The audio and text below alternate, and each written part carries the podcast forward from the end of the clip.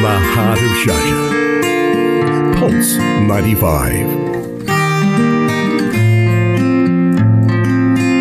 A story to tell. Pulse 95 Live from Exposure 2019. Pulse 95 in the frame. In the frame. Yesterday, we were at the expanses of Tanzania with Wilbard Lucas, but now we are going a little bit up north with Florian Ledoux, who is a wildlife photographer who grew up in France and is based in Norway and has a wonderful exhibition about the Arctic and Arctic animals. How are you doing? Well, I'm really fine, and thank you for inv- inviting me here. I'm really um, happy to share my work with you today. It's a pleasure having you here. We'd like to know why the Arctic? What took you all the way up there? Well, it's a long story, but to make it short, when I was 10 years old, my parents took me to the Arctic, and it was minus 45. This experience lived forever uh, a seed in my mind, you know. Um, I always liked nature since I was young. Mm-hmm. I was, you know, spending a lot of time outside in the forest or either in my garden. Yeah. And then photography beco- became the way for me to express this feeling I had for nature, this connection I had with it. And then I worked on it, and here I am today. And yeah, I love, you know, You have debuted your exhibition here at the Exposure and have even held a seminar. But first, I want to talk about your exhibition called The Fragile World. I've stepped into that place and it feels.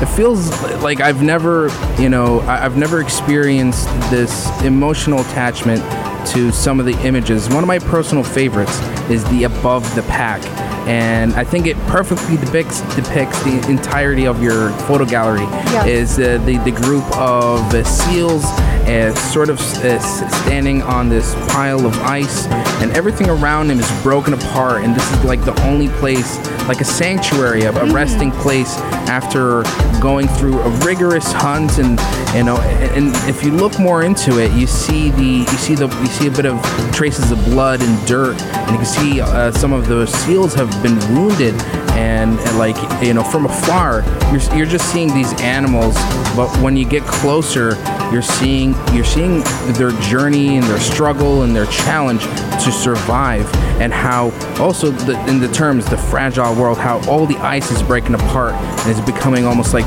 there's less and less space for these animals, right? Yeah, right. And I think uh, the point of my work is uh, to show how the animals use the ice to either rest or hunt or live simply.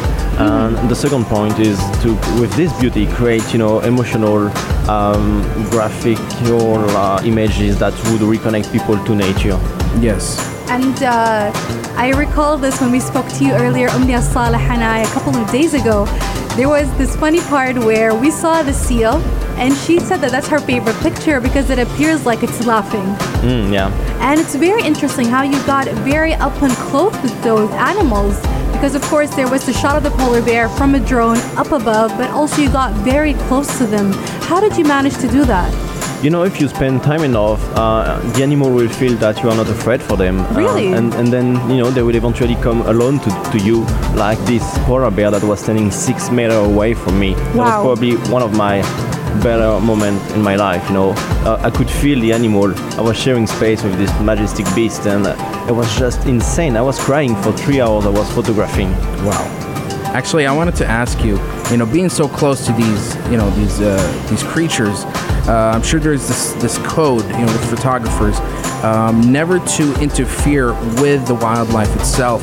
And Right. I know that polar bears go through month on end searching for food for their children and even for themselves. And in one of your images, the the polar bear looked like he he's gone th- he's gone through a, a heavy weight loss. And uh, do you ever feel like in that in that moment, whether it's the it's the polar bears, the penguins, uh, the, the sympathy that's in you makes you feel like you want to go out there and help them, but also there's this like code where it's like I can't interfere with nature. Yeah, no, I would never do that. You know, um, I just come to witness what I see, but um, you you leave no trace. You you don't uh, change the you know, the code of nature or the balance of it.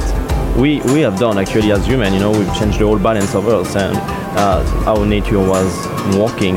So in a way, your photographs are kind of drawn parallel to the idea of weirdly enough, it's like there is an impact from us to their environment, but at the same time, you're seeing how they are without interference. Yeah, the, the purpose of my work is definitely to capture natural behavior in natural habitat.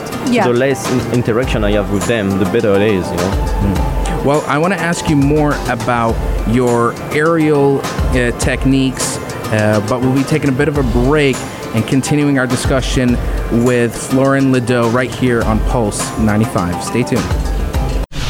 You're listening to Pulse 95. Pulse 95 Live from Exposure 2019. Pulse 95 in the frame. In the frame.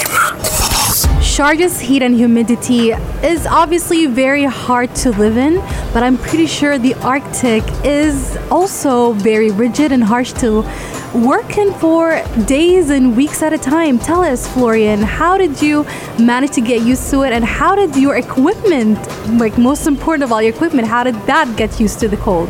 Well, I think you know your body uh, with time gets used to the cold, and for me, I don't struggle with it uh, a lot less than with the hot here. Yes. Um, and then the equipment, I think we reach uh, such a quality of equipment today in, in a professional equipment that they're working actually very good now. You know, even the drone, I don't lose so much capacity with the batteries, and then the normal camera, I can last for a week in a cold with Wow. the battery.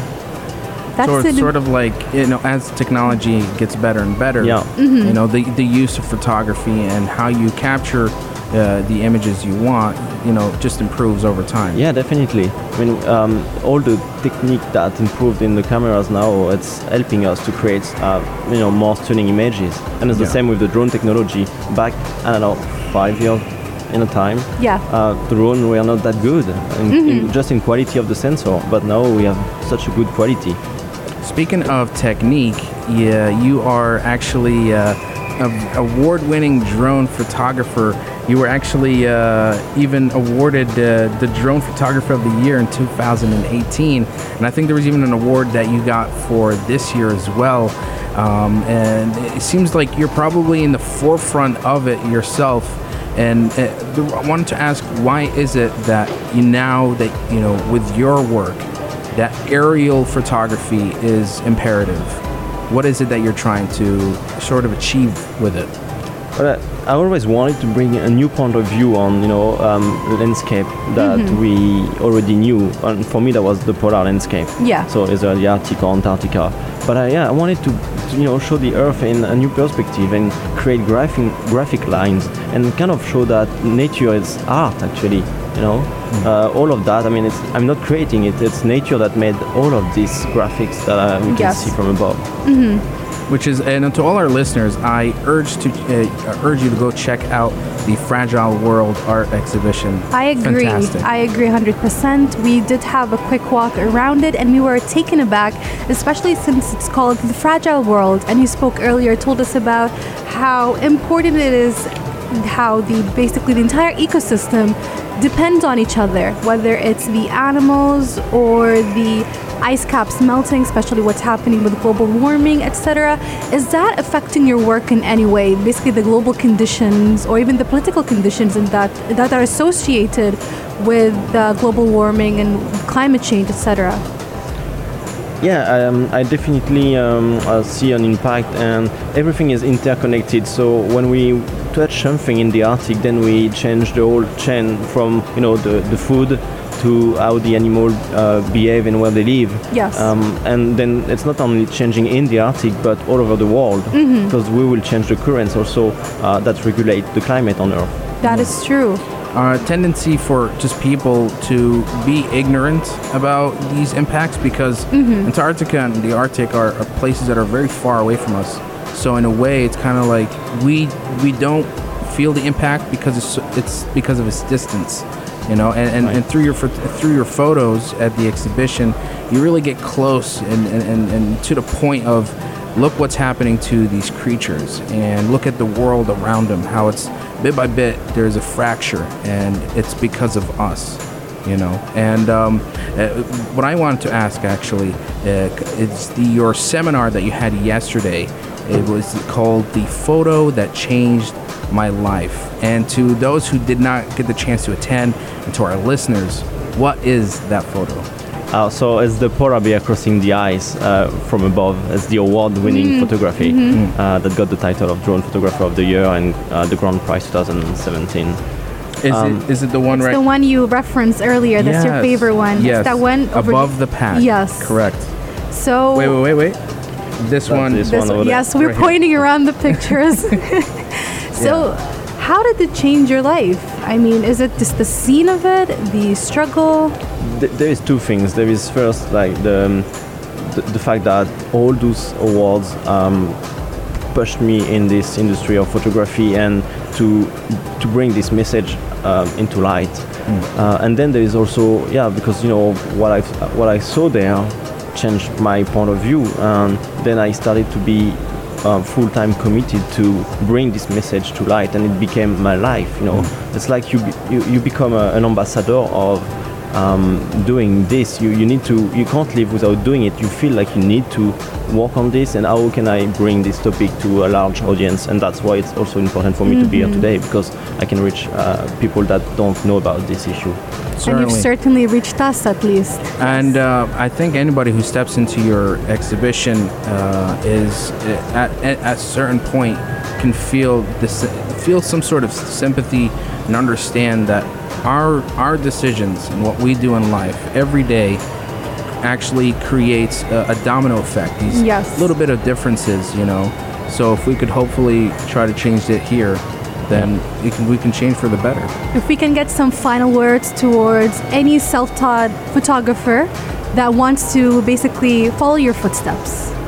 Well, I think the most important thing is uh, that if- if it's your passion and um, either it's wildlife or something else in photography, you just have to practice again and again. And of course, it won't be easy. You know, you will fail. Uh, but then, if if it's what you like to do, start again, and eventually one day you will know how to walk.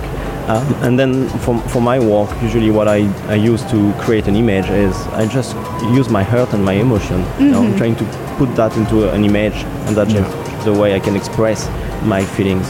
Well, And there you have it. Those are the words of Florian Ledoux, a wildlife photographer. Come check out the fragile world before exposure ends today. We'll be taking a short break and we'll be back very soon with more photographers and more conversations about their work only here on Pulse 95. You're listening to Pulse 95. Pulse 95. This is Pulse 95 with a story to tell.